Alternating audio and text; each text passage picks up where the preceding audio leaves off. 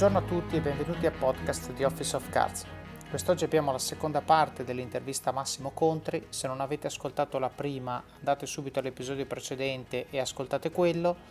Come sempre vi chiedo aiuto a diffondere il messaggio di questo podcast, parlarne, condividerlo sui social media, taggando il mio profilo, taggando il profilo del libro e del blog. E come sempre, se qualcosa vi è utile, vi fa imparare, vi fa crescere, non tenetela per voi e condividetela con le persone alle quali volete bene. Che dire, non ci resta che entrare subito in azione con la seconda parte del podcast dell'intervista a Massimo Contri. Dopo questo sei andato a lavorare in un'azienda un pochino più grande, ma sempre a Verona. Esatto, sì, mm, lì diciamo dopo sei anni e mezzo nuovamente insomma mi si muoveva qualcosa dentro, cercavo un'esperienza nuova e sapevo che volevo comunque rimanere nel, nell'ambito della professione diciamo dell'export management e, ehm, però da un lato cercavo diciamo, una realtà mh, più grande, dall'altro cercavo una nuova sfida e, ehm, e dall'altro mi piaceva anche in qualche maniera eh, portare un contributo ad un'azienda che ne avesse avuto bisogno. E, ehm, sostanzialmente lì ho fatto anche in quel periodo lì, veramente avevo fatto una serie di colloqui durante quell'anno per capire veramente, un po' per capire cosa c'era sul mercato e un po' per capire ehm, cosa veramente stavo cercando, finché mi arriva appunto questa opportunità che è un'azienda che era, eh, si trova in un'azienda di circa 120 dipendenti, quindi diciamo non grandissima, ma eh, diciamo rispetto a quella di prima dove eravamo partiti in una decina, siamo arrivati ad essere 25 quando me ne sono andato, ehm, ma comunque di, di dimensioni abbastanza più importanti. Era un'azienda che aveva anche tutta una parte di produzione basata sulla lean production, che era uno dei temi che mi piaceva approfondire in quel momento e eh, diciamo veniva da una tradizione molto radicata, eh, una tradizione di eh, mercati molto radicati eh, nell'Europa occidentale, quindi Italia, Spagna, Francia, Germania, ma eh, cercava qualcuno che invece desse un contributo a sviluppare mh, mercati in continenti nuovi, in particolare appunto eh, per me sarebbe stato il Sud America e quindi sostanzialmente mh, la proprietà mi avrebbe dato una sorta di carta bianca per dire ok, metti giù un business plan, capiamo cosa vogliamo fare nei prossimi anni eh, per riuscire a partire eh, in questo nuovo continente. C'era già un, un, rapporto diciamo con un'azienda in Cile, però tutto il resto del, del continente era scoperto e quindi l'idea era di nel giro di qualche anno riuscire a creare mh, da zero eh, una rete ehm, di distribuzione, di installazione. E a loro chiaramente eh, il fatto che io venissi da un'azienda molto piccola che aveva fatto tutto da zero era la, era la figura professionale che cercavano, cioè cercavano una persona a cui non gli dovessero dire guarda questi sono i mercati che funzionano, prendili in mano e cerca di farli funzionare bene, ma era guarda lì, guardati la mappa di quel continente vedi cosa puoi fare, quindi siediti lì, cercati partner, vai a trovarli, capisci quali sono i mercati potenzialmente dove possiamo performare meglio e quindi eh, io sono partito poi con tutta un'analisi di mercato dei diversi eh, stati del Sud America, ne abbiamo selezionati inizialmente tre, sui quali poi abbiamo cominciato a fare le azioni commerciali. E, e ehm, qui sostanzialmente è un'esperienza che poi dura eh, solo due anni, un po' perché eh, di fatto eh, questa ehm, diciamo, possibilità di esprimermi completamente non c'era in quanto era un'azienda che era a forte diciamo, eh, vocazione familiare, in cui appunto, il peso della famiglia era molto importante e eh, veniva lasciato poco spazio diciamo, manager, ai manager esterni sostanzialmente. E quindi da un punto di vista diciamo, di eh, rapporti eh, interni questo un po' eh, frenava le mie energie, quindi sentivo che dovevo cambiare, un po' perché nel frattempo anche mia moglie aveva aveva cambiato lavoro, si era spostata diciamo, eh, nella zona eh, dell'Alto Vicentino e quindi noi eravamo, ci eravamo spostati a vivere eh, a Tiene, per chi non la conosce, circa 30 km a nord di Vicenza, e quindi giornalmente andavo avanti e indietro eh, da Verona a Tiene, che sono circa 100 km, e anche in questo caso appunto c'era una doppia esigenza di dire devo trovare qualcosa di nuovo, eh, ma anche mi voglio spostare eh, più vicino eh, alla famiglia. E quindi diciamo dopo due anni questa esperienza termina ed entro nell'azienda in cui sono attualmente, che ehm, è un'azienda eh, diciamo an- ancora un po' più grande, circa 160 persone, tra l'altro con un prodotto fenomenale a mio avviso e quindi quando eh, ho fatto i colloqui anche lì subito mi sono mh, mm, innamorato, ho capito che era il cambiamento giusto e quindi adesso da tre anni eh, lavoro dove sono attualmente. Quindi interessante, eh, torno un attimo sull'esperienza nell'azienda precedente prima di arrivare a quella di adesso. Interessante questa esperienza dove sostanzialmente, adesso lo dico senza giudicare, ma penso di aver capito che ci sono stati degli elementi che non sono emersi durante i colloqui, degli elementi diciamo di autonomia piuttosto che di eh, diciamo eh, perimetro, se vuoi, eh, all'interno del quale ti saresti potuto muovere, no? Sì, eh, esattamente, ci sono stati degli elementi che io non avevo colto o avevo colto solo in parte ma non ci avevo dato peso durante i colloqui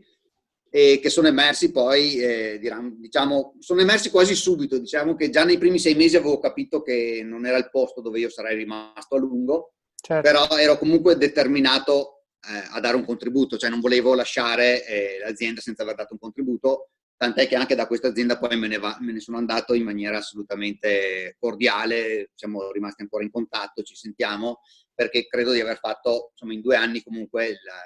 diciamo, primo passo di sviluppo della rete in Sud America è stato fatto, i risultati erano buoni, quindi da questo punto di vista ci siamo lasciati eh, molto bene. Devo dire che però è un'esperienza che mi è servita, eh, guardando indietro, è un'esperienza che mi è servita molto sotto due aspetti. Eh, il primo è che eh, ho fatto diciamo, un passaggio da eh, un'azienda diciamo, di 20 persone in cui diciamo, non c'era sostanzialmente, non c'erano processi e gerarchia, ma tutto era lasciato diciamo, al talento individuale, se vogliamo, e a questo team che lavorava tutto nello stesso corridoio, per cui ci si sentiva eh, ogni minuto per fare qualcosa, ad un'azienda di 120 persone che comincia a avere quindi una certa struttura, certi processi da rispettare, quindi in parte mi ha eh, ehm, riportato all'interno di un modo di lavorare che era diciamo più consono rispe- al lavoro che facevo in Accenture rispetto al lavoro che facevo in questa eh, diciamo piccola azienda e dall'altro perché proprio in quegli anni eh, in quei due anni ho cominciato a prendere degli appunti durante i viaggi di lavoro, eh, che poi hanno dato origine diciamo, al libro che ho scritto, perché in quei due anni eh, avevo cominciato a pensare, ok, devo prendere degli appunti rispetto a quello che ho fatto nei sei anni dell'azienda precedente, perché non mi voglio dimenticare quello spirito, non voglio dimenticare le cose positive che abbiamo fatto e le voglio in qualche maniera eh, scrivere per portarle nelle, nell'esperienza che sto facendo e nelle esperienze che verranno.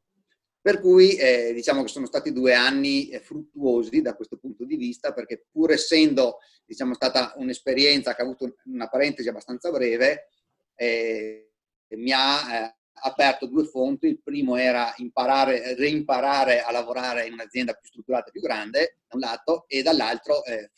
riuscire a dare un ordine e a formalizzare alcune idee importanti e alcune eh, diciamo best practice che eh, poi hanno dato origine eh, anche al libro che ho scritto.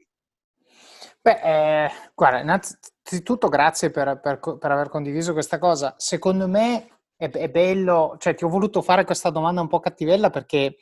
eh, io rifletto sempre, anch'io ho fatto tanti errori, eh, soprattutto nella prima parte della mia carriera, avendo fatto un po' come come hai detto tu, avendo sottostimato il peso di alcuni elementi di cui magari avevo avuto una percezione superficiale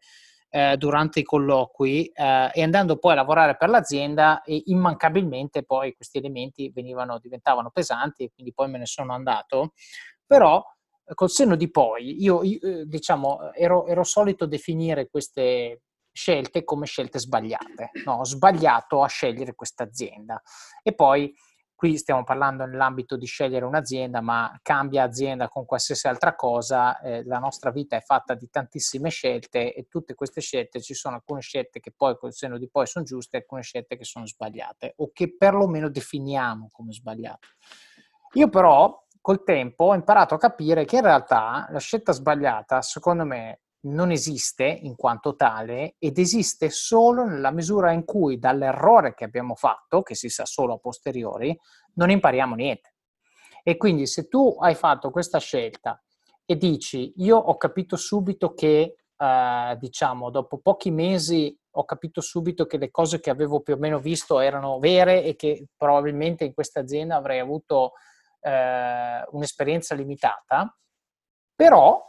ti sei portato a casa una learning experience su alcuni elementi fondamentali, come hai detto tu, rimparare a lavorare in un'azienda più grande, imparare a gestire le dinamiche, comunque hai anche accennato, dell'azienda eh, a conduzione familiare. Quindi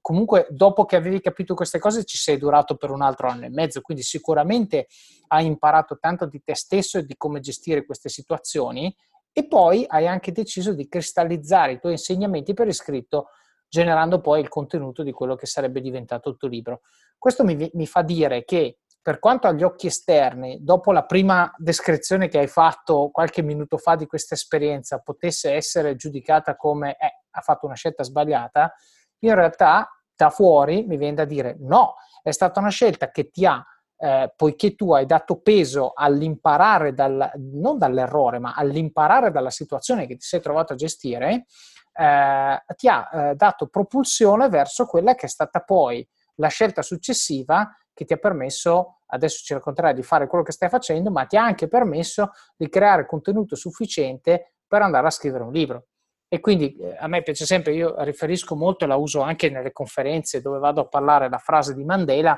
che dice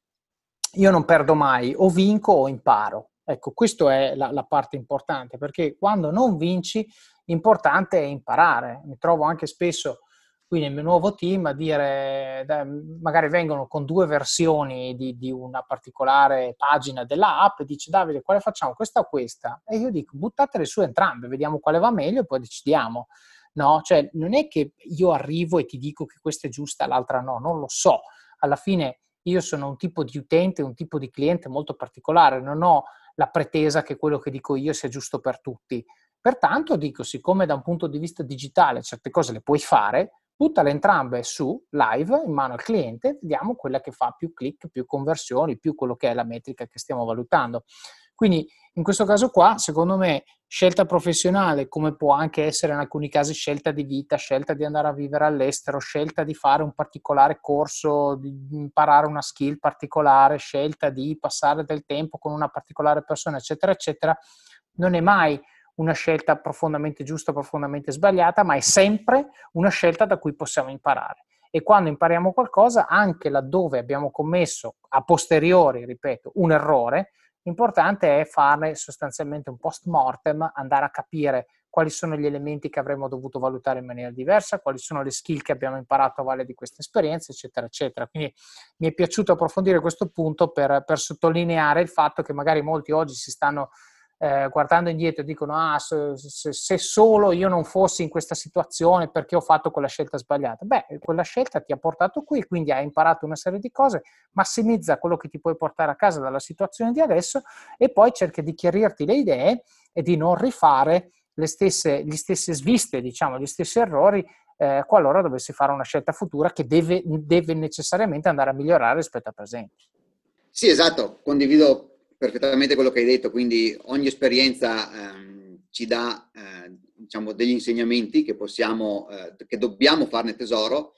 e, e, questo ci aiuta a fare scelte migliori dopo sostanzialmente, quindi l'importante è non, non fermarsi a criticare la scelta, ma eh, riuscire a prendere quello di buono che possiamo ehm, prendere da quella scelta e l'altra cosa credo che sia anche comunque importante è, eh, nonostante tutto, cercare di, dare, di lasciare un proprio contributo di valore, no? Nel senso che per quanto possa essere difficile l'ambiente in cui ci si è trovati, si ha sempre la possibilità di lasciare eh, un segno positivo eh, e se abbiamo quell'opportunità dobbiamo lasciarlo perché eh, è importante diciamo, costruire anche questo tipo di relazioni e non lasciare mai diciamo, eh, dei buchi negativi all'interno della propria carriera lavorativa.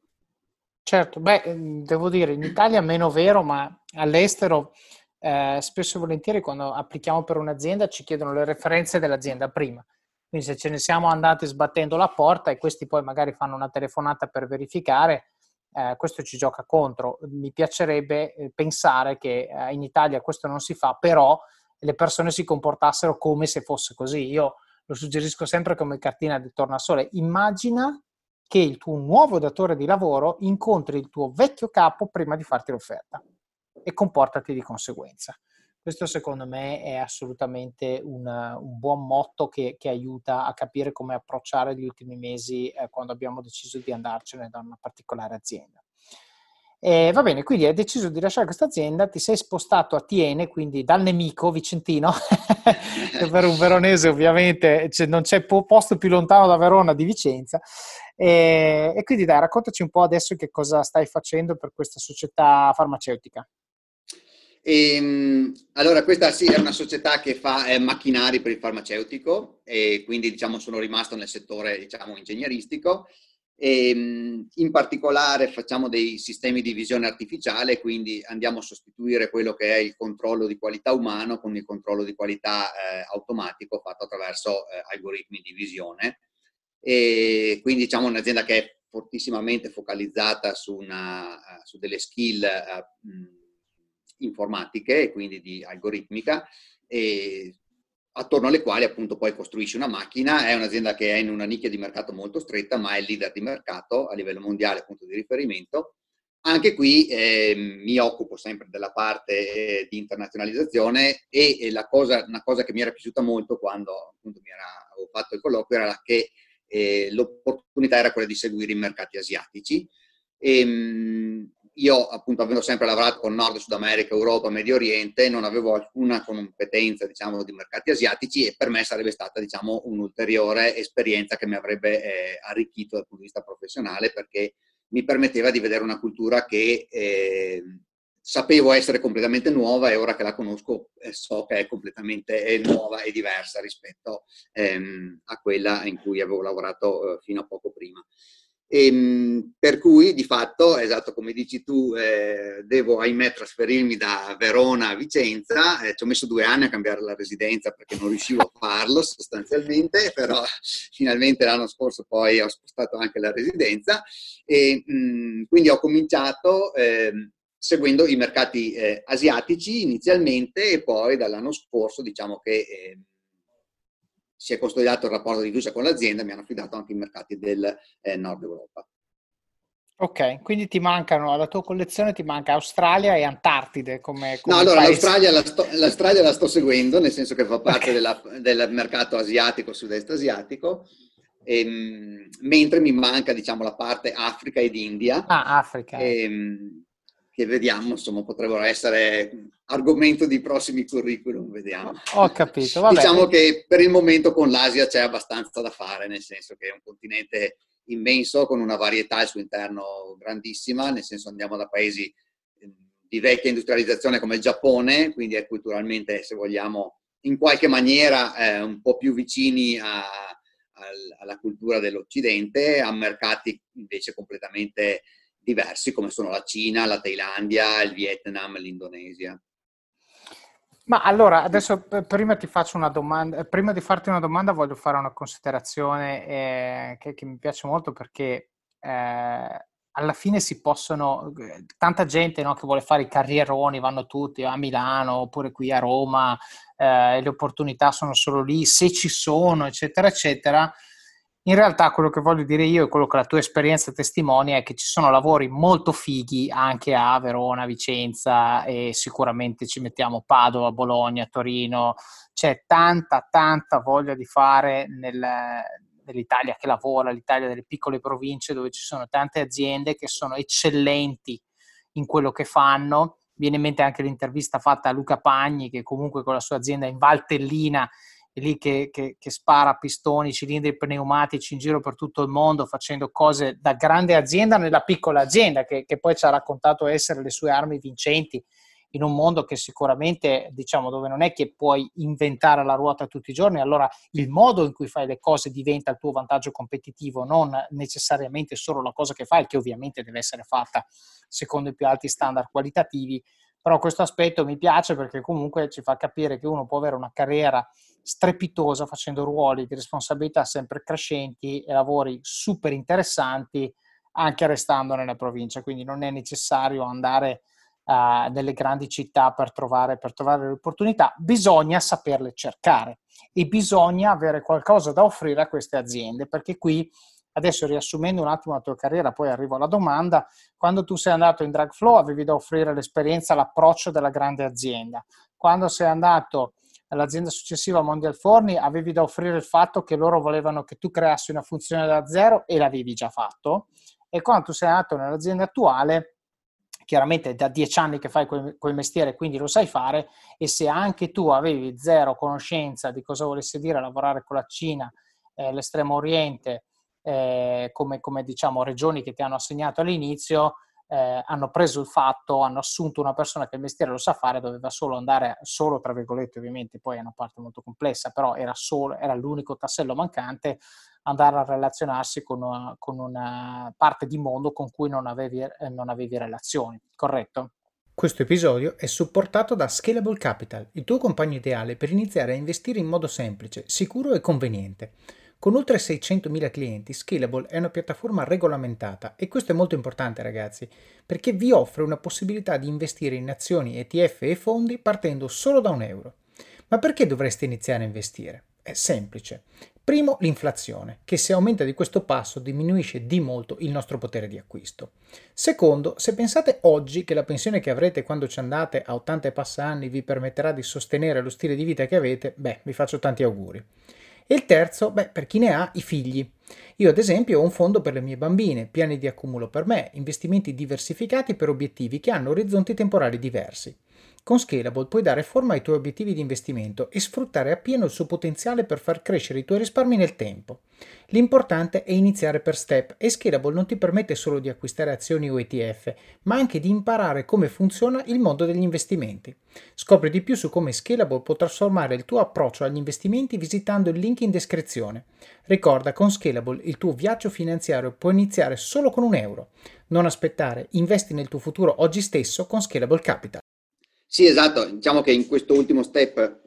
cercavano una, una persona con una, diciamo, un livello di seniority un po' più alta perché mediamente la, le controparti sono eh, multinazionali del pharma, dove appunto si ha a che fare con eh, persone che hanno eh, livelli di istruzione molto alta e quindi eh, la volontà dell'azienda era anche di cercare dei profili che eh, nel gestire le relazioni con eh, l'estero sappiano rapportarsi con questo tipo di realtà, per cui loro cercavano una persona che avesse eh, sia una formazione eh, completa, eh, appunto ad esempio l'esperienza in Accenture è stata una delle cose che hanno valutato positivamente in, questa, in quest'ultimo colloquio, ehm, ma che avesse avuto anche un'esperienza di export. Per cui eh, la cosa interessante no, che mettendo insieme anche esperienze diversissime come quella di Accenture, l'esperienza in una piccolissima azienda, eh, mettendole insieme hanno creato diciamo, quel background che ha fatto sì che potessi essere adeguato a eh, appunto seguire un mercato nuovo che peraltro è anche il mercato più importante eh, per l'azienda in questo momento. Certo, e, ehm, e quindi nel senso adesso fai questo mestiere, ti stanno aggiungendo mercati, eppure a tempo perso hai deciso di pubblicare un libro. Sì, esatto, diciamo che il libro eh, è, è, stato... Diciamo, scritto nella sua gran parte durante i due anni appunto nell'azienda precedente, eh, che io poi già eh, nel 2017 avevo fatto una sorta di eh, autopubblicazione, anzi non una sorta, un'autopubblicazione eh, con il titolo Appunti di viaggio di un export manager, nel senso che il libro appunto nasce proprio con l'idea di non voler insegnare nulla a nessuno, ma di essere una raccolta di appunti che potesse essere utile a me per razionalizzare eh, quello che aveva in testa e a qualcun altro che avrebbe potuto confrontarsi con queste idee. E, e, però solamente poi nell'ultimo anno, ehm, appunto grazie a questa autopubblicazione, mi contatta una casa editrice che aveva trovato su internet questa autopubblicazione, mi fa una proposta editoriale e per cui eh, a novembre del 2019 eh, esce appunto Pocket Export con questo titolo rivisto, quindi non è più appunti di viaggio di un export manager, ma eh, come sa chi ha lavorato con una casa editrice, la casa editrice molto spesso ehm, ha dei, delle richieste specifiche importanti, loro hanno voluto mettere questo sottotitolo, come affrontare con successo le sfide dell'internazionalizzazione e della digitalizzazione, perché appunto ritenevano che avesse, potrebbe aver avuto più appeal su, eh, sui lettori interessati a queste tematiche. Per cui diciamo il libro cambia leggermente il titolo ehm, ed esce a novembre appunto con la casa editrice eh, Anteprima. Ho capito, senti, ce, ce, lo racconti un pochino in breve, nel senso adesso senza voler entrare troppo nel dettaglio e sicuramente metteremo un link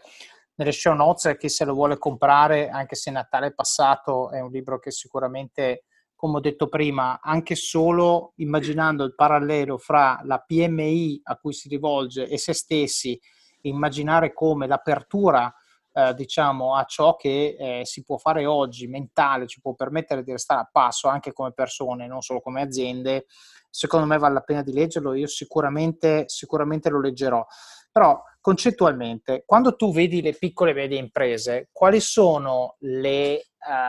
carenze più grandi i problemi che tu vedi più grandi eh, che, che, che poi diventano le barriere alla crescita e conseguentemente in un mondo che si muove così velocemente, tempo tre mesi da barriera alla crescita diventa causa di fallimento, perché poi il mondo si muove talmente velocemente che un incumbent arriva e ti prende quote di mercato nel giro di tre anni sei passato da leader a eh, diciamo eh, combattere per la sopravvivenza. Quindi eh, non lo so se ci puoi dare il tuo punto di vista su quali sono gli errori più grandi che vedi fare, come evitarli magari e, e le tue riflessioni su, su questo tema. Sì, allora credo che l'errore più grande ehm, molto spesso è quello di pensare di non avere le capacità di andare all'estero, no? nel senso che molto spesso le piccole imprese eh, vedono il fatto di vendere all'estero come una cosa più grande di loro, no? quindi intravedono barriere linguistiche, barriere doganali, barriere regolamentari e quindi eh, in qualche maniera si trovano impaurite no? e guardano a chi è già all'estero come qualcuno che ha chissà quali eh, capacità interne per poterlo fare. Mentre eh, diciamo che eh, io dico sempre la prima cosa da fare è incominciare a farlo, no? perché nell'incominciare a farlo eh, si capiscono le cose, si mettono in fila e si riesce veramente eh, a fare quello che non si sperava di poter fare. E innanzitutto, ad esempio, partendo dal mercato europeo, oggi vendere a Monaco o a Parigi ha le stesse complessità eh, burocratiche che vendere a Milano eh, per cui non c'è nessun motivo per non provare eh, a farlo. Chiaramente, eh, dopo che si è incominciato a farlo, bisogna metterci tutto quello che è il metodo, no? E quindi ci vuole chiaramente una professionalità nel farlo, ma diciamo che il primo eh, ostacolo da abbattere è quello della paura e quello di pensare che sia una cosa che la nostra azienda non può fare, no? Eh, in Italia di fatto la percentuale di PMI che esportano sui mercati esteri è ancora molto bassa, nonostante le performance dell'export italiano siano eh, buone negli ultimi anni, tuttavia la percentuale di imprese che esportano è ancora molto bassa e poi se si va a vedere tra le imprese che esportano, la maggior parte di queste imprese eh, esporta in uno o due mercati, quindi vuol dire che non sono imprese internazionalizzate, diversificate, quindi non lavorano su più mercati, ma lavorano diciamo saltuariamente con uno o, più, o, con uno o due mercati. Per cui ecco, bisogna fare questo salto culturale di eh, non pensare che eh, le imprese tedesche o francesi siano migliori, ma che anche una piccola impresa italiana può farlo. E appunto io racconto sempre la prima esperienza no, dove lavoravo in questa ditta di 10 persone, noi facevamo l'85% di fatturato con l'estero e eh, avevamo capito immediatamente, ad esempio, che il prodotto aveva una stagionalità e quindi eh, dovevamo cercare mercati nell'altro emisfero dove le stagioni erano opposte e ci avrebbero aiutato ad avere minore stagionalità perché quello che non vendavamo meno qui in inverno avremmo potuto venderlo dall'altra parte perché c'era l'estate dall'altra parte. E quindi appunto con, a volte con ragionamenti semplici, con ricerche di mercato eh, alla portata di chi si vuole appunto impegnare, c'è la possibilità di fare questo primo salto culturale di dire ce la possiamo fare. E una volta che si comincia a dire ce la possiamo fare, si fanno i primi passi e da lì poi eh, chiaramente eh, si devono mettere in fila le varie cose per farlo bene e per dare una struttura e per crescere e per farlo in maniera, diciamo, professionale. Ma, eh, adesso mi soffermo un attimo sulla cosa che hai appena detto. Piccolo vademecum di come raddoppiare il tuo fatturato. Ricordati che l'estate è da, da, in due stagioni opposte dalle parti opposte del mondo. Quindi se tu hai un business di un prodotto che è stagionale, lo vendi nell'emisfero boreale durante il mese di agosto, lo venderai a dicembre nell'emisfero australe. Cioè, voglio dire, piccoli accorgimenti che ti raddoppiano il fatturato, se ovviamente sai come eh, sostanzialmente sfruttare, sfruttare questa cosa. Quindi, ok, barriera culturale. Barriera culturale in realtà... Eh, si applica esattamente anche alle persone, cioè per, io non so fare questa cosa e quindi non la faccio no? Ehm, mi viene in mente, io guardo spesso, insomma, ormai sono abituato alla televisione, quella poca che guardo, che sono sostanzialmente per lo più documentari, show di un certo tipo, eh, la guardo in inglese. E il problema è che quando la metto, quando la guardo sull'iPad con le cuffie nessun problema, quando la metto sulla televisione eh, devo metterla in italiano perché sennò mia suocera non capisce l'inglese. Io le ho detto, scusami, sono sei anni che vivo in Inghilterra, l'hai capito che devi imparare l'inglese o no? Eh, ma non ce la faccio, eccetera, eccetera. Io ho detto, ti metti lì con Duolingo o simili app, eh, 10 minuti al giorno, fra sei mesi sai l'inglese a sufficienza da capire il 60-70% di quello che dicono nei documentari che guardo io, che non è che guardo, diciamo, chirurgia con termini tecnici o cose del genere, guardo masterclass piuttosto che un documentario su Netflix, nel senso, se non ti manca un termine specifico te lo spiego io. No, però è proprio la mancanza del, della dedizione che deriva dall'inerzia mentale di dire non sono capace quindi non lo faccio, non l'ho mai fatto quindi non sono capace. No, in realtà basta cambiare un piccolo switch e dire non l'ho mai fatto quindi adesso provo. Ecco, se fai questo piccolo switch, la prima volta che provi ovviamente farà schifo, però intanto l'hai fatto, la seconda volta farà un po' meno schifo e poi pian pianino magari diventi pure bravo. E come hai detto tu, piccola azienda che dice oh ma io all'estero non so esportare, mi sveglio fuori, mi faccio aiutare da uno che lo sa fare e in, tac, raddoppiato fatturato semplicemente perché mi sono ricordato che in Australia è estate durante il mese di dicembre. E quindi sicuramente questo è, è, è una bellissima lezione. Mi viene in mente una frase, mi è venuta in mente subito quando l'hai detto che è stata attribuita a, a Peter Drucker, no? l'autore dell'Effective Executive, che ho intenzione di fare a breve su, sul podcast, che, che dice innovate or die, no? o innovi o muori questo effettivamente è vero perché il mondo evolve e o tu evolvi assieme al mondo e se sei veramente figo in realtà sei tu che fai evolvere il mondo nel tuo piccolo settore eh, o altrimenti gli altri lo evolvono, tu continui a fare le cose come le hai sempre fatte, pian pianino diventi obsoleto a quel punto, e a quel punto sei fuori. Sì, esatto, infatti eh, questo tema dell'innovazione poi è fondamentale perché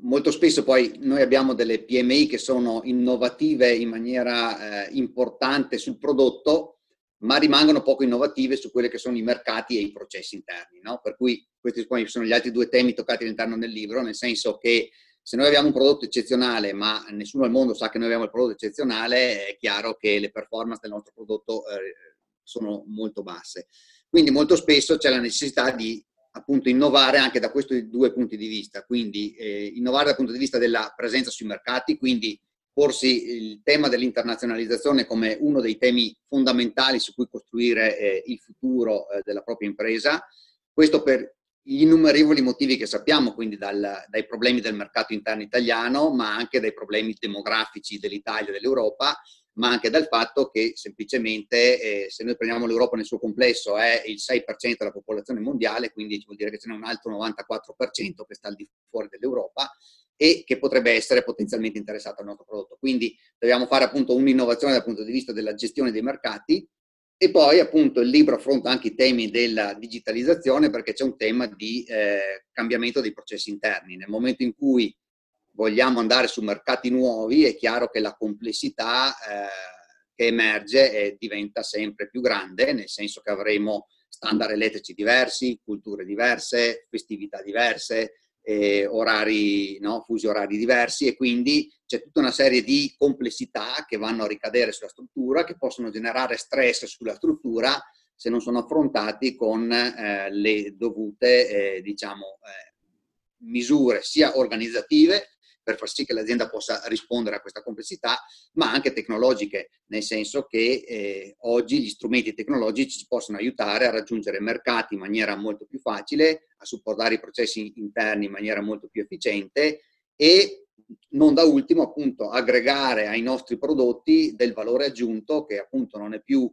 eh, legato specificamente al prodotto, al manufatto, no? che eh, in Italia diciamo sempre eh, è bello e fatto bene, ma appunto la necessità di aggregare anche quella dimensione immateriale eh, al prodotto che eh, lo rende diciamo poi appetibile sul mercato mondiale. A me no, c'è un, un esempio che è interessantissimo secondo me, ad esempio quando si dice cioè, eh, noi abbiamo Roma, no? però Roma la vende Booking eh, attraverso la sua piattaforma e l'hotel che sta su Booking ha attaccata no, una parte immateriale che lo rende visibile agli occhi del mondo, per cui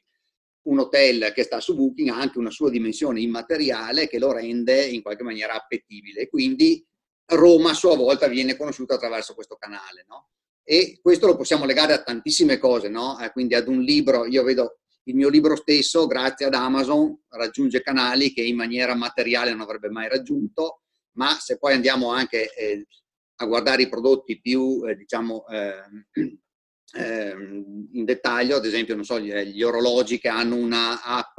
che permette di essere in contatto con una comunità, piuttosto che le scarpe da corsa che ti misurano certe performance, piuttosto che macchine che permettono connessioni da remoto per dare assistenza ai clienti. Cioè, quindi tutta una dimensione che è legata al digitale, che quindi impatta sulla parte di promozione, processi e prodotti, che sempre di più è quella parte di valore aggiunto al quale anche le PMI, che molto spesso invece sono state focalizzate sulla cura e la qualità del prodotto, devono cominciare a guardare perché è un fattore di differenziazione assolutamente importante. Ma guarda, ho scritto sette righe di appunti su quello che hai appena detto, perché secondo me eh, ci sono almeno quattro spunti che voglio, che voglio sviscerare. Il primo eh, che hai detto è innovazione non solo di prodotto, ma anche di processi interni. Allora, questo eh, mi riallaccio all'episodio con Luca Pagni dove lui ha detto io faccio a PMI e ti dico le tre funzioni più importanti nella mia azienda sono HR, finance e marketing. ecco, e lui fa, fa, prodotti, fa cilindri pneumatici, quindi non esattamente che ti viene in mente HR, finance e marketing come le prime cose, però in quell'episodio lui ci racconta come con l'aggiunta di queste funzioni a una realtà che già funzionava di suo, cioè i cilindri li vedevano lo stesso, però con l'aggiunta di queste funzioni è riuscito a sostanzialmente fare streamline, a trasformare completamente l'azienda e a renderla, diciamo, eh, atta alle sfide che il 2019 e la prossima decade eh, sostanzialmente gli, gli ponevano eh, e gli porranno. Quindi sicuramente eh, d'accordissimo con te sul fatto che c'è un tema eh, sul fatto che l'Italia, l'italiano, soprattutto la PMI, tende a crogiolarsi nel fatto che la qualità del prodotto è superiore, perché spesso lo è, eh, e, e ferma lì. Siccome è migliore, si deve vendere anche in maniera migliore. E non è così, perché c'è tanta gente che eh, diciamo, compensa magari il difetto che il suo prodotto ha, il tuo competitor, con una strategia di marketing più intelligente, con una strategia di pricing più aggressiva, con una strategia di costruzione delle relazioni con i vari grossista, export manager di turno, eccetera, eccetera, che sostanzialmente ti bypassa sul tuo mercato di riferimento. E questo eh, è fondamentale che lo diciamo perché il parallelo con invece la persona, tornando sempre a questo parallelo fra PMI e la persona, è lo stesso. Io nella prima parte della mia carriera pensavo di essere sempre il più furbo di tutti, ovunque fossi, e che tutto fosse dovuto. E quindi non mi impegnavo mai al massimo perché ero sempre arrabbiato perché quell'altro era stato promosso, quell'altro prendeva più di me, quell'altro aveva avuto il lavoro che volevo io e, e mai a me. Perché mai a me? Poi improvvisamente ho detto, vabbè, senti, sai cosa c'è? Inutile che mi lamento, mi metto a lavorare, mi metto giù sodo, faccio quello che devo fare e poi forse le cose arriveranno. Ecco, sono arrivate con gli interessi per tutto quello che non è arrivato negli anni prima, da quando ho smesso sostanzialmente di eh, ritenere che tutto mi fosse dovuto e comportarmi come se niente mi fosse dovuto e tutto quello che io avessi voluto fosse stata una cosa che mi dovevo, che mi dovevo guadagnare a suon di performance, a suon di lavorare più duro di tutti, essere il primo che arriva, l'ultimo che va via, a suon di eh, mi hai detto di fare 10, ho fatto 150. Con questo atteggiamento sono arrivate tutte le gratifiche che quando mi ritenevo il più furbo di tutti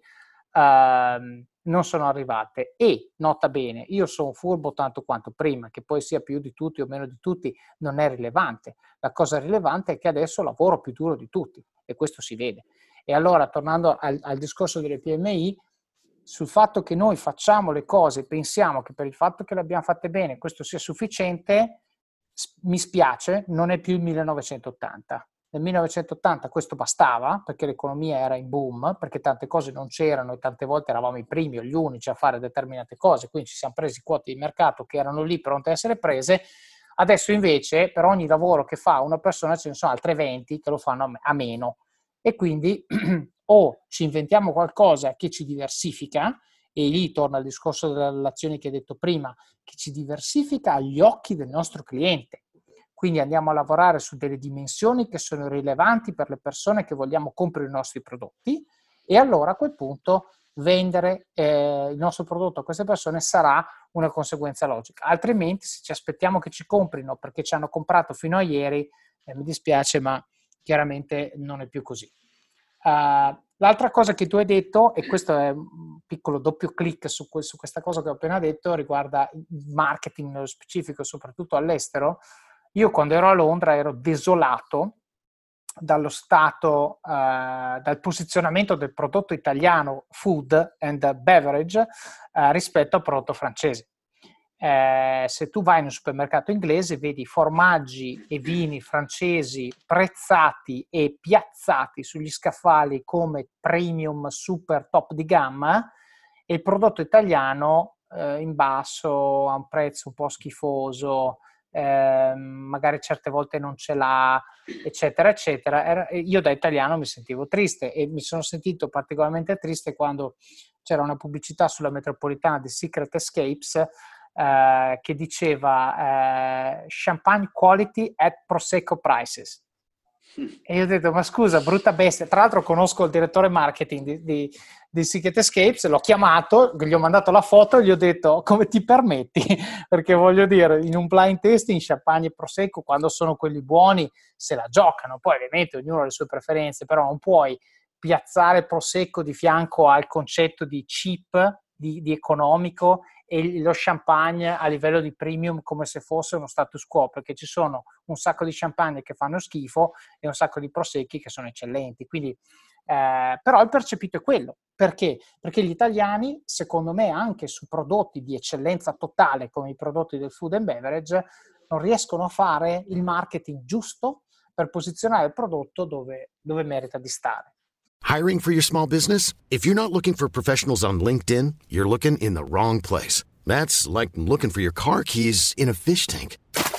LinkedIn helps you hire professionals you can't find anywhere else, even those who aren't actively searching for a new job but might be open to the perfect role. In a given month, over 70% of LinkedIn users don't even visit other leading job sites. So start looking in the right place. With LinkedIn, you can hire professionals like a professional. Post your free job on linkedin.com slash people today. Eh, l'altra cosa che tu hai detto, questa è spettacolare, perché è controintuitiva al massimo, più complessità c'è a fare una cosa, e tu ne hai parlato in relazione al decidere di fare export, e più opportunità ci sono. Che non dimentichiamoci che le cose più sono difficili, meno gente le fanno. E conseguentemente abbiamo la possibilità di sviluppare vantaggi competitivi solo perché c'è questa complessità che altri non avranno la forza o le risorse per andare a superare. E qui mi vengono in mente due esempi. Il primo, tutte le mattine quando vado in palestra. Eh, tutte le mattine quando vado in palestra, più fatica faccio, più vuol dire che il mio corpo sta rispondendo nella maniera corretta. Se io facessi gli esercizi facili, eh, starei perdendo il mio tempo ad andare in palestra. Il secondo, invece, un pochino più serio, eh, riguarda questo, questo mio amico che ha, che ha fondato una sua società e, insomma, all'inizio della sua esperienza, cioè, cioè, doveva fare un sacco di permessi perché è una cosa che ha a che fare con le attività sportive e sostanzialmente c'era un tema di assicurazione, di permessi, il comune, eccetera, eccetera. E lui diceva, tu non hai idea andare in comune a chiedere questi permessi per roba che il, la persona con cui parlo non capisce quanto sia un incubo? E dice, io quando sono in coda sono contento perché so che chiunque deciderà di farmi le scarpe un giorno e di entrare in questo settore dovrà farsi queste code e non avrà la pazienza che io di farle perché lui si era messo in gioco con i suoi soldi in prima linea eh, e se non fosse riuscito sostanzialmente sarebbe stato disoccupato, mentre magari un altro che lo fa senza lo stesso livello di motivazione e cattiveria non ha, eh, non ha eh, lo, stesso, lo, stesso, mordente. E, e, l'ultima cosa invece, il concetto che voglio dire, che, che si sposa benissimo, l'ho letto stamattina, eh, Nike eh, ha appena deciso il nuovo amministratore delegato di Nike, che è John Donow, che conosco perché è stato amministratore delegato di PayPal quando c'ero anch'io, eh, prenderà il posto il 13 di gennaio, quindi fra dieci giorni diventerà amministratore delegato di, di, Nike ufficialmente. La prima decisione che ha preso è quella di ritirare i prodotti Nike da Amazon. E tu dici, wow, ma è pazzo, ma sai quanti soldi fai? Ma se non sei su Amazon sei morto. Beh, questo è vero per chi come me e te fa l'autore a tempo perso, senza Amazon chiaramente non lo venderai mai il tuo libro, ma per i grandi brand sta nascendo questa consapevolezza che essere intermediati da Amazon significa sostanzialmente essere alla loro mercé e quindi il desiderio di sviluppare una relazione diretta col proprio cliente, anche nel caso di un colosso come Nike, che tu pensi tanto alla fine Nike con tutto il marketing che fa, rapporto col cliente ce l'ha, non è vero. Solo il 30% delle vendite di Nike è direct to consumer. Tutto il resto è nelle mani intermediate di qualcun altro e loro sostanzialmente adesso poi la storia ci dirà se hanno ragione o no, però è interessante analizzare il razionale della decisione di dire se ci mettiamo nelle mani di Amazon, il cliente sarà un cliente di Amazon non un cliente di Nike. E noi invece vogliamo avere una relazione diretta con i nostri clienti per far sì che loro apprezzino il nostro prodotto per quello che è, non come uno di quelli che è comparso sulla pagina del sito Amazon. E anche questo mi sembrava molto in linea con quello che hai detto tu a livello di, eh, diciamo, eh, PMI che, che vuole eh, avere un canale di distribuzione, sì, ed è fondamentale per mettere i piedi dentro un mercato, ti devi appoggiare su qualcuno che su quel mercato già c'è, altrimenti è molto difficile. Però comunque, pur nel rispetto della relazione con chi ti porta da cliente, devi capire il cliente, perché devi capire quali sono le sue esigenze, come hai detto tu, devi capire eh, la lingua, devi capire cosa importa per loro, eccetera, eccetera, perché alla fine se il cliente ti ricompra, se il cliente parlerà bene di te, se il cliente sarà contento di te, e lo sarà perché, non perché il tuo prodotto è eccezionale, quello chiaramente lo diamo per scontato, ma lo sarà perché tu, come abbiamo detto prima, hai capito cosa conta per lui e gliel'hai dato. No? E questo è molto molto importante. Se tu invece ti fai intermediare completamente da qualcuno, questa percezione è nelle mani eh, della persona che ti intermedia e quindi chiaramente finché quella persona ti ha in grazia molto bene, nel momento in cui quella persona per qualsiasi motivo non fa più quello che deve fare, eh, ecco che ti ritrovi, ti ritrovi fregato. E questo secondo me è uno dei grandi problemi del B2B che viene sostanzialmente demandata la vendita a terzi e poi un bel giorno quelli decidono di cambiare fornitore e tu hai perso magari 30 commesse all'anno. Sì, certo, questo qui diciamo è poi uno dei compiti fondamentali del ruolo di chi si occupa dell'internazionalizzazione di impresa è che chiaramente deve andare a capire a seconda di come vuole posizionare il prodotto nel mercato qual è il canale giusto e quindi dov'è che può andare diciamo, attraverso degli intermediari, dov'è che deve andare in maniera diretta se vuole presidiare il mercato con una certa immagine, con un certo livello di prezzo, con un certo livello di marginalità. Questo diciamo, è poi quando una PMI ha cominciato il primo processo di internazionalizzazione e entra in una fase più di maturità, eh, chiaramente queste tematiche sono fondamentali perché sono quelle che portano ad avere marginalità nel lungo periodo. No? Perché se all'inizio magari eh, l'idea può essere andiamo all'estero, proviamo a farcela, troviamo degli intermediari, cominciamo ad avere delle commesse, costruiamo dei rapporti, il secondo passo però deve essere quello appunto che accennavi tu adesso ed è ok, però io in quel mercato come voglio essere presente, come mi assicuro una presenza nel lungo termine, come capisco i clienti, come raggiungo la marginalità che mi interessa. E questo qui chiaramente poi è quello che io chiamo eh, il lavoro caratteristico no, dell'export manager e quindi non è solo eh, io vado, ho relazioni di fiducia e chiudo contratti, no, ma è anche come penso il futuro della mia impresa in quei mercati.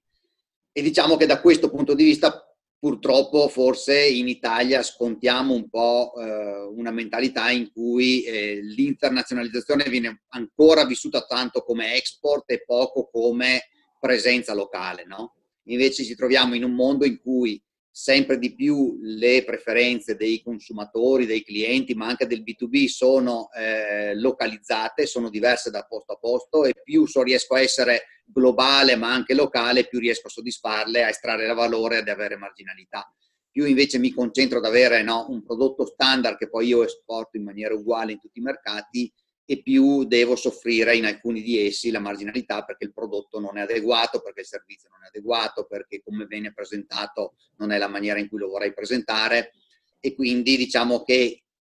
il next step dell'internazionalizzazione è ok, avere sempre di più presenza locale. No? Qui ci sono anche molti studi che fanno vedere come cioè, ci sono aziende che sono fortemente vocate all'innovazione, per cui riescono a concentrare tutto diciamo, in eh, un polo innovativo e poi ad esportare il prodotto, mentre aziende che si focalizzano molto sulla parte di distribuzione, quindi hanno molta presenza locale, si distinguono, hanno molto servizio locale e questo vale soprattutto per quei prodotti che cominciano ad avere, come dicevi tu, eh, quell'azienda che eh, fa pistoni li deve fare bene, ma poi deve avere anche una strategia di internazionalizzazione che fa sì che in ciascun mercato il prodotto venga percepito in una certa maniera. Se pensasse invece di vendere tutto da un'unica sede centrale, probabilmente si ritroverebbe con altre 500 aziende nel mondo che fanno lo stesso prodotto di qualità simile e quindi si finirebbe in una guerra di prezzo dove probabilmente poi se uno va a vedere il costo opportunità dell'esportazione eh, non troverebbe eh, un, un, giustificato eh, ritorno dello sforzo fatto.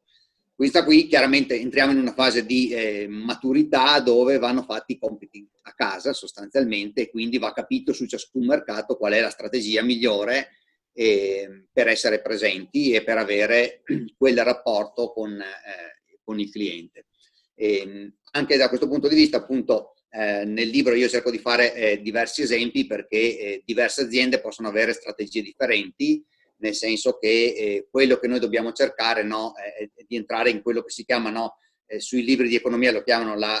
concorrenza monopolistica. Cosa vuol dire? Vuol dire che noi siamo in un regime di concorrenza con aziende che fanno un prodotto molto simile, ma io riesco a differenziarmi in modo di avere un, un privilegio di monopolio per cui riesco a farmi pagare un premium price. E questo qui è sempre fondamentale, cioè eh, uscire da una competizione di prezzo e spostarsi su una competizione di differenziazione, perché altrimenti eh, in una competizione di prezzo è chiaro che rischiamo sempre di più di essere schiacciati.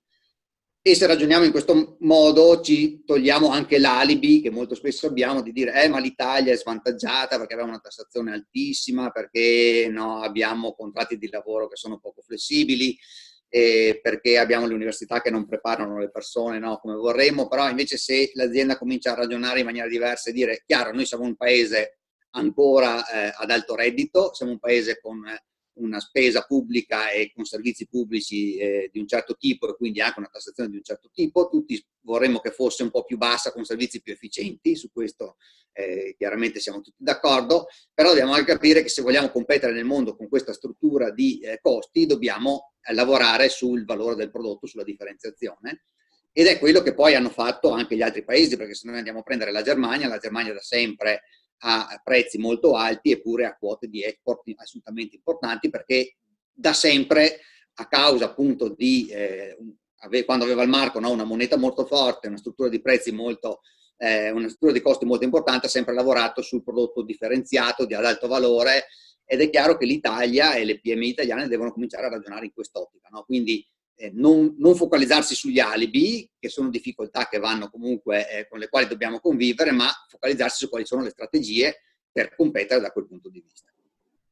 Certo, su quello che puoi controllare, non su quello che non puoi controllare. Esatto. Mi interessava molto anche stressare una, una, cosa che ti ho detto, cioè nel, nel, la relazione diretta col cliente relativamente a un mercato è una cosa su cui lavorare per avere chiaramente marginalità migliori. Questo è sicuramente eh, vero. Aggiungo anche un altro componente che è la componente di retention. Tanto più tu hai accesso diretto a chi compra il tuo, il tuo prodotto, tanto più riesci a capire quali sono le dimensioni che sono a valore aggiunto per questa persona. E pertanto, eh, se dovesse il vento improvvisamente dovesse cambiare, dovesse bussare alla porta di questo cliente un competitor eh, particolarmente aggressivo con un prodotto molto simile al tuo, eccetera, eccetera, se hai una buona relazione con questo cliente, il cliente prima di cambiare fornitore te lo dice e quindi ti dà modo di andare a correre ai ripari. Questo secondo me nel B2B è una cosa molto importante, ma anche nelle relazioni, perché se io ho una buona relazione con tutti i miei colleghi,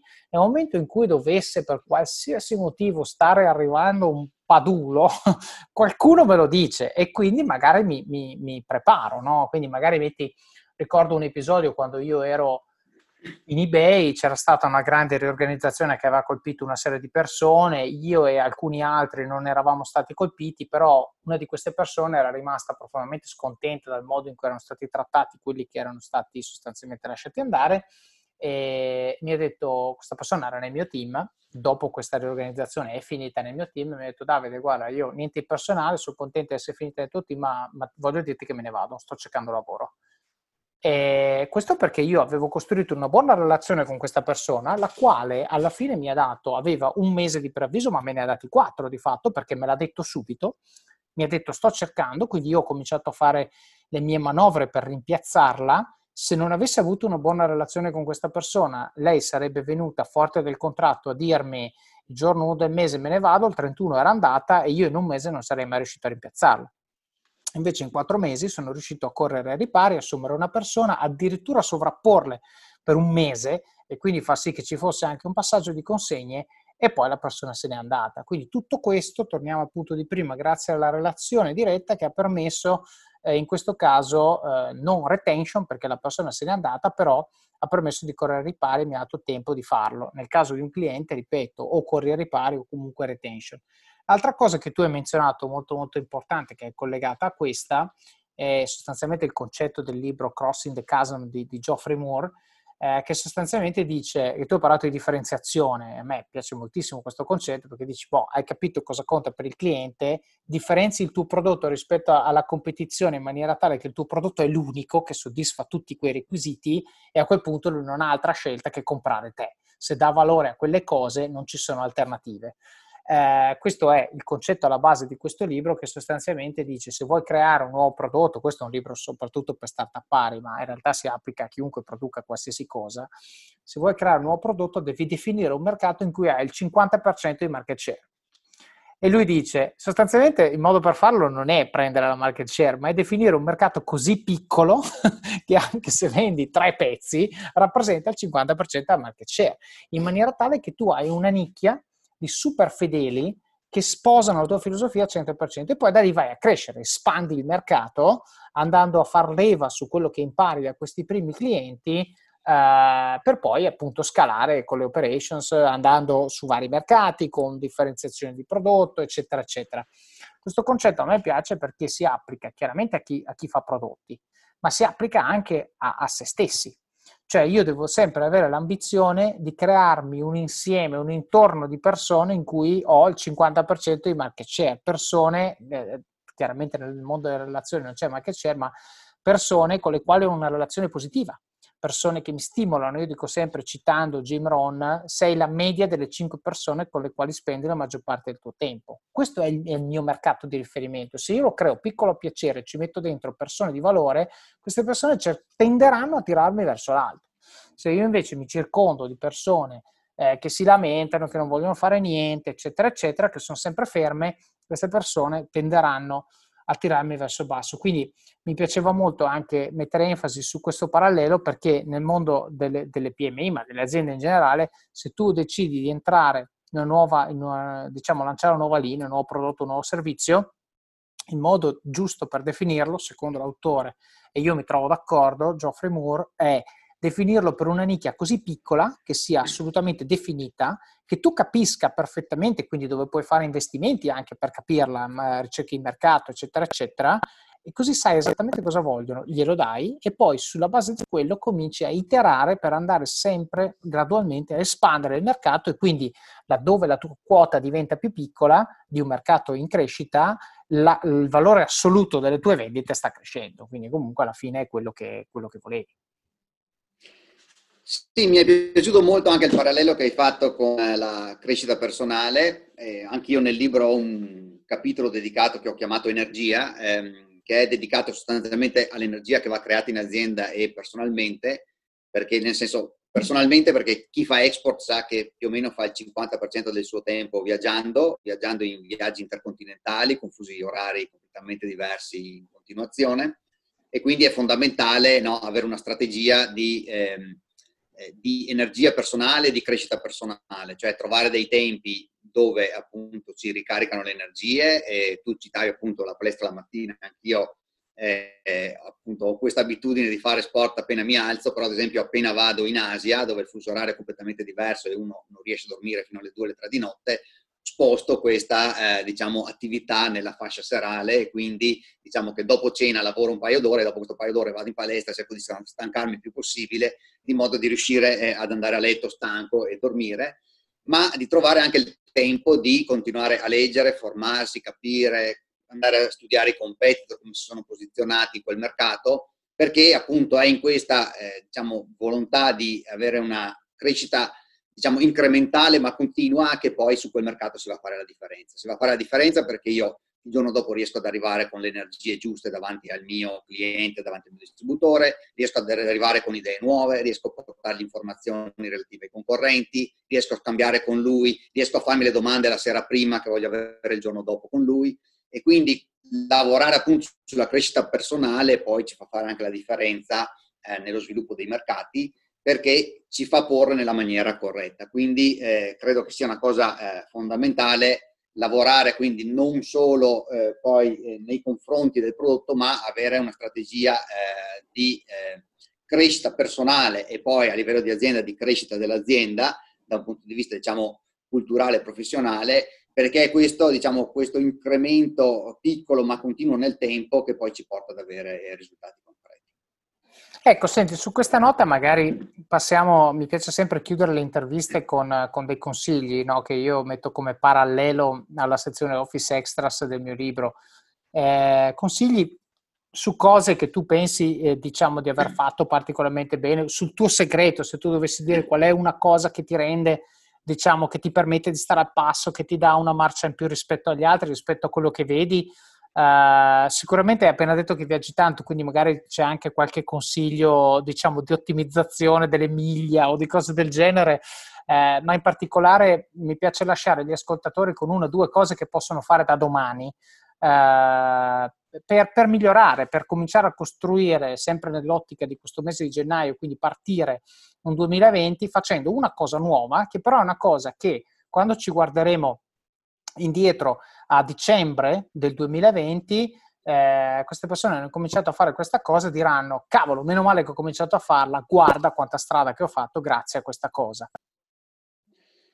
Sì, esatto, io quando ho cominciato a viaggiare mi sono reso conto di quanto tempo spendevo tra eh, aerei, aeroporti, taxi, eh, voli persi, voli cancellati, no? per cui eh, uno si rende conto di avere un sacco di tempo, eh, ma un sacco di tempo che di fatto va sprecato. Per cui, eh, beh, quello che ho fatto quasi subito, quindi dopo due anni che ho lasciato Accenture, la prima cosa che ho fatto mi sono iscritto a Economia e ho detto, guarda, eh, siccome tu, tu, lo dicevi, mi sembra in una intervista di qualche tempo fa, dicevi, alla mattina preferisco andare a correre rispetto a fare esercizi perché se vado a correre devo scegliere una volta sola. No? Una sì. volta che mi sono messo le scarpe e sono fuori, ormai sono fuori, faccio una corsa. Se invece sono a casa che faccio gli esercizi, ogni volta, ogni serie di esercizi devo decidere ma la faccio o non la faccio, la smetto, vado in doccia, no? E, e quindi anche lì ho detto ma io, io devo trovare una maniera eh, per eh, formarmi no? su un settore che è quello diciamo di economia e marketing di cui ero meno forte rispetto a quello tecnico e quindi ho preso questa decisione ho detto basta, adesso mi scrivo un corso di economia e dopodiché dov- dovrò fare gli esami e quindi eh, mi metterò a farli e dovrei laurearmi, spero, eh, tra quest'anno e l'anno prossimo. Ehm, però in questa maniera mi sono dato appunto un qualcosa da fare, no? E quindi quando sono, eh, diciamo, in questi viaggi interminabili e, e magari ho finito di, eh, di, fare quello che voglio fare per lavoro, riesco a studiare, leggermi un podcast, eh, ascoltarmi un podcast, leggermi un libro online.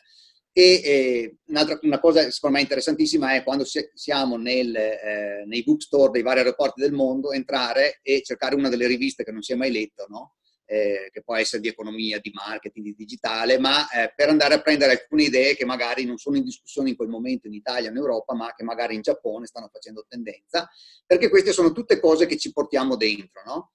E cosa che ho cominciato a fare l'anno scorso, che io consiglio a tutti, eh, qui io eh, ascolto sempre un coach canadese che si chiama Robin Sharma, non so se lo conosci, l'avrei magari sentito parlare, lui ha questa idea della Traffic University, no? lui dice quando siamo nel traffico è il momento migliore per fare l'università. No? E quindi questo a me da un lato mi ha dato la forza di portare a termine, forse spero, eh, questa seconda laurea in economia, e dall'altro però ho scoperto il mondo di Coursera, quindi un sacco di corsi veramente utili, eh, assolutamente fruibili anche in macchina, prestando attenzione alla strada e non al telefono, ovviamente, mi raccomando, certo. ma eh, appunto di sfruttare queste ore del giorno, dei viaggi, per eh, generare crescita personale. No? Cioè, non vive, cioè, ad esempio, io cosa succede se, se la, eh, il volo viene cancellato? Eh, normalmente il 99%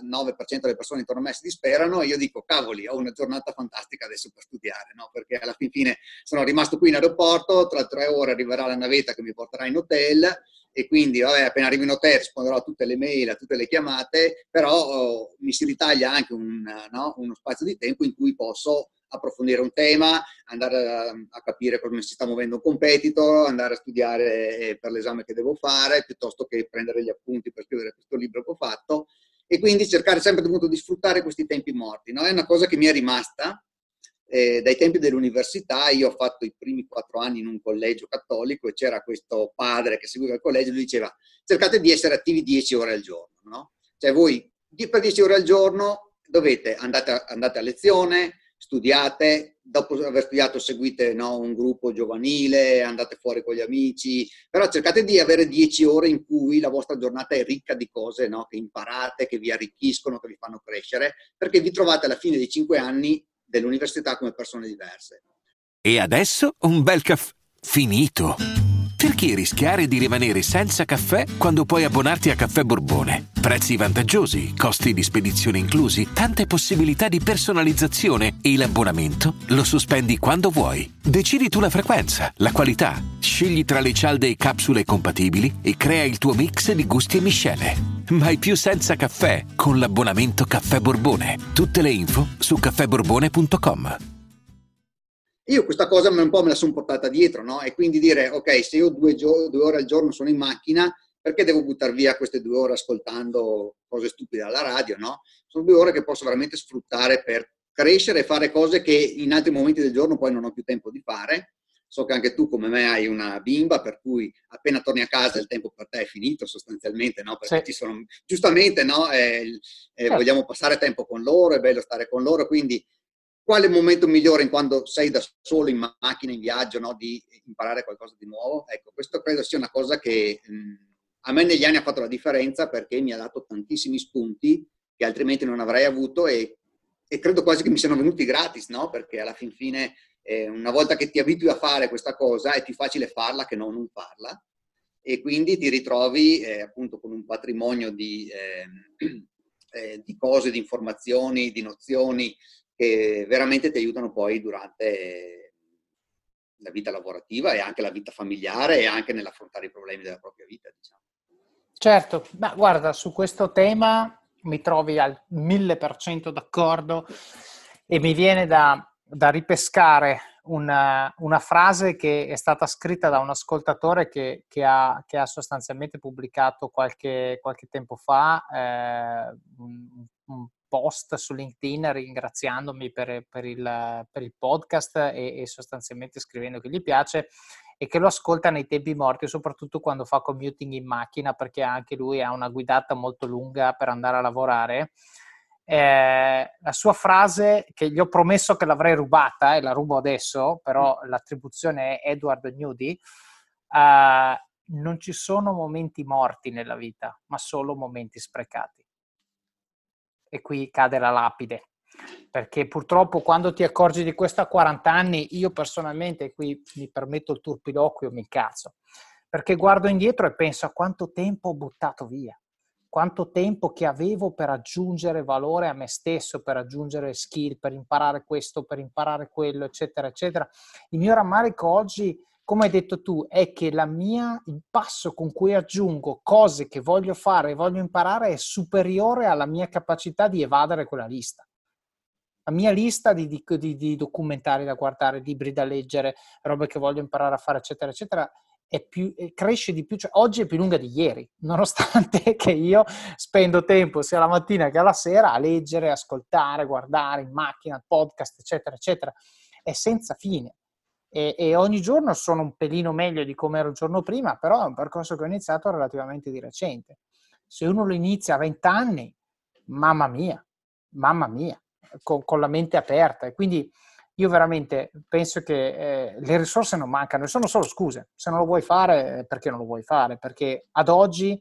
con, con i vari Blinkist, con i vari Coursera, Linda, Udemy, eh, piuttosto che corsi di lingue, abbiamo parlato prima di Duolingo, Memrise, ehm, altre app che ci permettono, anche i podcast stessi, che comunque ci sono alcuni podcast come questo che magari sono un pochino più discorsivi, ma ci sono anche dei podcast altamente didattici, cioè che hanno proprio lo scopo di insegnare una skill o, o magari fare pratica di listening in una particolare lingua. Eccetera, eccetera. Libri, non apro neanche il capitolo libri perché se volete andate su Office of Cards eh, slash libri, andate a vedervi quelli che raccomando e ne aggiungo ogni tanto, eh, più quelli che recensiamo qui nel podcast. Cioè, se uno oggi non vuole crescere è perché non vuole crescere, non perché non può, perché queste risorse sono in alcuni casi gratuite, quindi soldi non sono un problema. Un libro costa 15 euro, 20 euro e se ti cambia la vita sono i 15 euro, 20 euro meglio spesi della tua vita, vai al cinema due volte di meno, ti sei pagato il libro e ti sei arricchito per i, per i prossimi 40 anni. Uh, piuttosto che queste app, la gran parte sono gratuite. Un corso, uh, per esempio, ascoltavo un podcast che parlava di, uh, di, di, intelligenza artificiale e praticamente parlava di quanto inflazionata sia nella Silicon Valley oggi la professione del data scientist e lui ha detto, questo, questo è un, una figura molto autorevole nel mondo dell'intelligenza artificiale, ha detto, se voi andate su Udemy, vi fate un corso di Python e fate tutti quelli base, avanzato, eccetera, eccetera, in sei mesi potete andare in un'azienda del tech a chiedere uno stipendio di mezzo milione. Punto. Perché, perché, tale è l'inflazione del mondo del data science, semplicemente spendendo sei mesi per imparare una cosa che non sai ok? E che però il mercato chiede. Quindi torniamo al discorso che facevi tu prima, Massimo. Faccio un'analisi di mercato. Se per me contano i soldi, io dico va bene, vado a guardare quali sono le professioni più sovrappagate in questo momento, scopro che data science è una di queste, scopro che la skill necessaria per fare data scientist è Python, investo 300-400 dollari, mi faccio il corso di Python, dopo vado a fare il colloquio, chiaramente qualcuno mi dirà che non ho esperienza, ma prima o dopo quello che mi assume lo trovo e mi prendo uno stipendio di magari non sarà mezzo milione, ma sarà 200k l'anno. Scusa. E questo perché? Perché hai speso 200 dollari per fare un corso su Udemy non ci sono scuse, perché tutti hanno 200 dollari per fare questo corso su Udemy. Nel caso peggiore non hai 200 dollari, fai un prestito, che poi te lo ripaghi serenamente in 30 nanosecondi. Okay? Quindi a me viene da dire, sono scuse, eh, perché c'è la mancanza di motivazione. Quindi eh, torna, tutto, torna tutto, diciamo, il cerchio si chiude secondo me, no? eh, come hai detto giustamente tu con quella chiacchierata che abbiamo fatto sul fatto che alla fine devi avere l'energia, devi avere la motivazione la voglia, devi avere, come dico sempre io, la consapevolezza che uh, ciò che ti ha portato dove sei non è necessariamente ciò che ti porterà dove vuoi andare e conseguentemente fare un ragionamento ritroso, capire dove vuoi andare e capire che cosa ti serve diventare, che cosa ti serve sapere per andare dove vuoi andare. Quindi niente, Massimo, bellissima chiacchierata, direi, direi, un milione di spunti. C'è qualco, qualcos'altro che vuoi aggiungere prima che chiudiamo? Ehm, ma no, dai, abbiamo toccato tantissimi temi. L'ultima cosa solo che voglio dire, io tra l'altro da quando ho 18 anni sono iscritto a un'associazione che si batte per un'Europa più unita, quindi sono anche eh, coinvolto politicamente da questo punto di vista. E quindi ecco, volevo solo salutare a tutti dicendo viva l'Italia, ma viva anche l'Europa. Certo, perché le opportunità, ne parlavo oggi a pranzo, chiudo con questa riflessione, raccomandando l'ennesimo libro che si chiama Sapiens di Yuval Nari, mi pare si chiami, no, non ricordo esattamente il nome, ma il libro si chiama Sapiens, eh, breve storia dell'umanità, che sostanzialmente dice il, eh, il motivo per cui l'essere umano è la specie dominante sul pianeta Terra è perché l'essere umano, prima di altri animali, ha imparato il valore della specializzazione. Specializzazione vuol dire che io so cacciare e tu sai coltivare, ok? E quindi io sono bravo a fare il mio, tu sei bravo a fare il tuo. Questa cosa però funziona e permette di crescere se e solo se io e te andiamo d'accordo.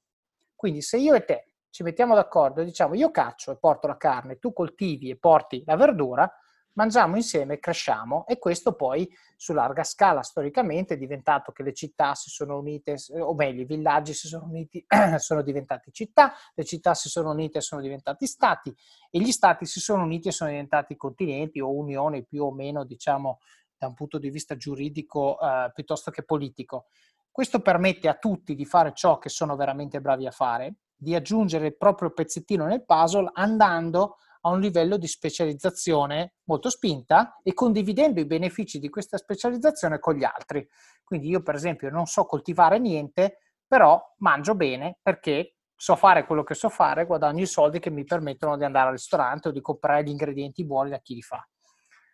E in questo contesto pensare che ci sia il 50,6% di persone che hanno votato in Inghilterra per dire ce la facciamo per conto nostro è un po' triste. Quindi sì, spero, sì. spero, che quell'episodio rimanga isolato. C'ero, me ne sono andato esattamente per quel motivo. Eh, l'invito che faccio a tutti non è quello di pensare eh, che io ho ragione o che l'idea di essere uniti sia meglio rispetto a quella di non esserlo, ma è di documentarsi, ok? Perché io questo concetto eh, non lo sapevo prima di aver letto il libro Sapiens che mi è stato, mi è stato eh, raccomandato. Quel libro è scritto in maniera egregia e spiega proprio con questi fatti che vi ho raccontato in maniera molto semplicistica, il consiglio è chiaramente di leggere il libro, eh, che, che, che, se vogliamo il progresso dobbiamo andare nella direzione di essere tutti, tutti, insieme. Non a caso c'è stato più progresso negli ultimi 50 anni che nei 2000 anni precedenti, perché? Perché sostanzialmente abbiamo smesso di farci la guerra. Quindi questo secondo me è, è un, così, mi pare giusto chiudere così, dicendo alle persone, se mai dovesse essere che dovete prendere decisioni serie che hanno conseguenze su voi e sui vostri figli, eh, documentatevi prima di andare a prendere, certo. di, di andare a votare. Ecco, mettiamola così. Senti Massimo, grazie ancora di tutto. Metteremo il link con, con il tuo libro nelle, nelle show notes. E boh, in bocca al lupo per tutto. Grazie mille, anche a te. Ciao, ciao, ciao. Ciao, ciao, ciao.